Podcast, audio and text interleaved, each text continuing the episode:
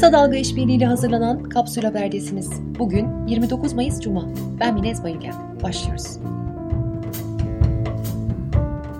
Cumhurbaşkanı Tayyip Erdoğan, normalleşme süreci kapsamında alınan yeni kararları duyurdu. 14 büyük şehir ve Zonguldak'ta 29 Mayıs saat 12 ile 31 Mayıs saat 12 arasında sokağa çıkma kısıtlaması devam edecek. 1 Haziran'dan itibaren şehirler arası seyahat sınırlaması tamamıyla kaldırılıyor. Restoran, kafe, pastane, çay bahçeleri ve kaplıca türü işletmeler saat 22'ye kadar açık olacak.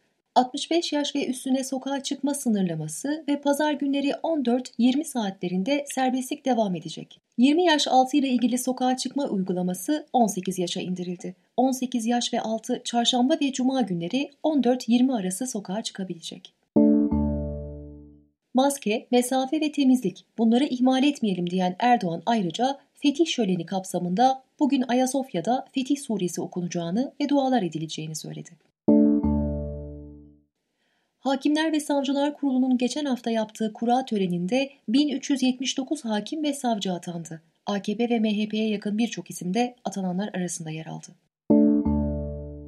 Milli Savunma Bakanı Hulusi Akar, 31 Mayıs pazar gününden itibaren terhislerin başlatılacağını ve asker adaylarına birliğe katılmadan önce PCR testi yapılacağını söyledi. 22 yaşındaki Gülnur Kocabaş sabah işe gittiği sırada erkek arkadaşı Yusuf Akbulut tarafından pompalı tüfekle vurularak öldürüldü. Teslim olan Akbulut'un hırsızlık ve kasten adam yaralama suçlarından sabıkası olduğu öğrenildi. Üsküdar Kuzguncuk'taki Surp Krikolli Sovariç Ermeni Kilisesi'nin kapısındaki haç, kimliği belirsiz bir kişi tarafından yerinden söküldü. Konuyu meclise taşıyan HDP Diyarbakır Milletvekili Garo Paylan, Cumhurbaşkanı Yardımcısı Fuat Oktay'a kiliselere yapılan nefret saldırılarını neden kınamıyorsunuz diye sordu. 8 Mayıs'ta da Bakırköy'deki bir kilisenin giriş kapısı ateşe verilmiş, olayın ardından gözaltına alınan saldırgan MK ifadesinde koronavirüsü bunlar bela ettiği için yaktım demişti. Ankara Kahveciler Esnaf Odası Başkanı İsa Güven açılmayı dört gözle beklediklerini söyledi ve yeni önlemleri açıkladı. Artık yancılık bitti. Masalara dört kişiden başka kimse oturamayacak. Herkes maske ve eldiven takacak. Cam bardak yerine plastik veya karton bardaklar olacak. Sırada güncel COVID-19 verileri var. Bugünkü yeni vaka sayısı 1182 ile toplam vaka sayısı 160.979 oldu. Son 24 saat içerisinde 30 kişi hayatını kaybetti. Böylece toplam ölüm sayısı 4461'e yükseldi. Dünya Sağlık Örgütü Avrupa'da son 14 gün içinde kümülatif vaka sayısında en fazla artış yaşanan ülkelerin Rusya, İngiltere, Türkiye, Belarus ve İtalya olduğunu duyurdu.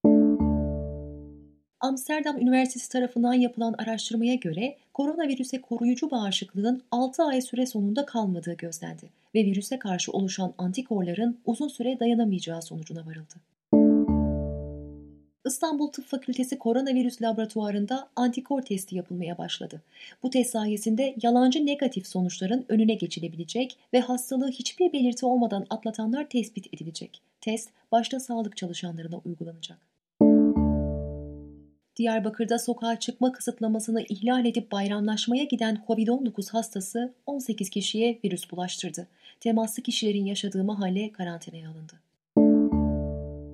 Ekonomi ve iş dünyası Kamu bankalarının sağlayacağı kredilerle beyaz eşyadan konuta kadar uygun maliyetli kredi verilecek. Konut kredisinde bugüne kadar uygulanan en düşük faiz oranının geçerli olması bekleniyor. Turizmi desteklemek amacıyla yaş gruplarına özel tatil kredileri sağlanacak. Kredi destek paketlerinden ilkinin bugün açıklanması bekleniyor. Türk Hava Yolları yılın ilk çeyreğinde 2 milyar 23 milyon liralık zarar açıkladı. Şirket iç hat uçuşlarını 4 Haziran'dan itibaren tekrar başlatacak.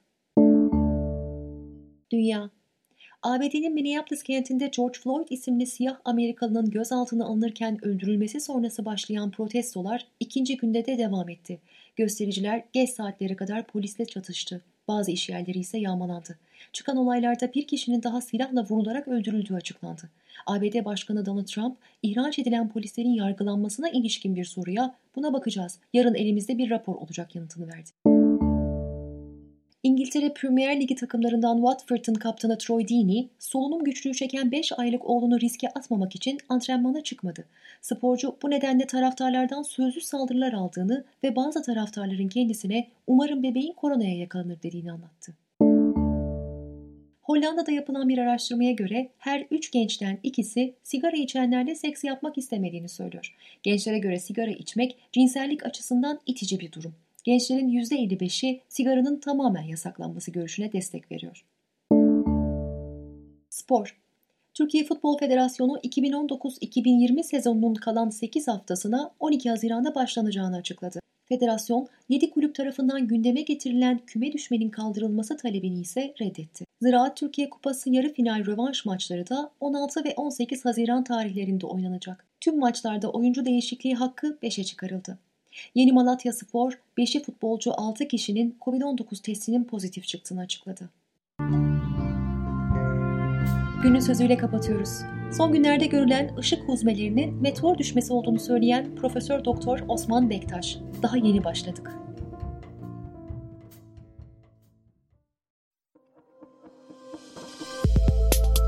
Bizi Kısa Dalga ve podcast platformlarından dinleyebilirsiniz.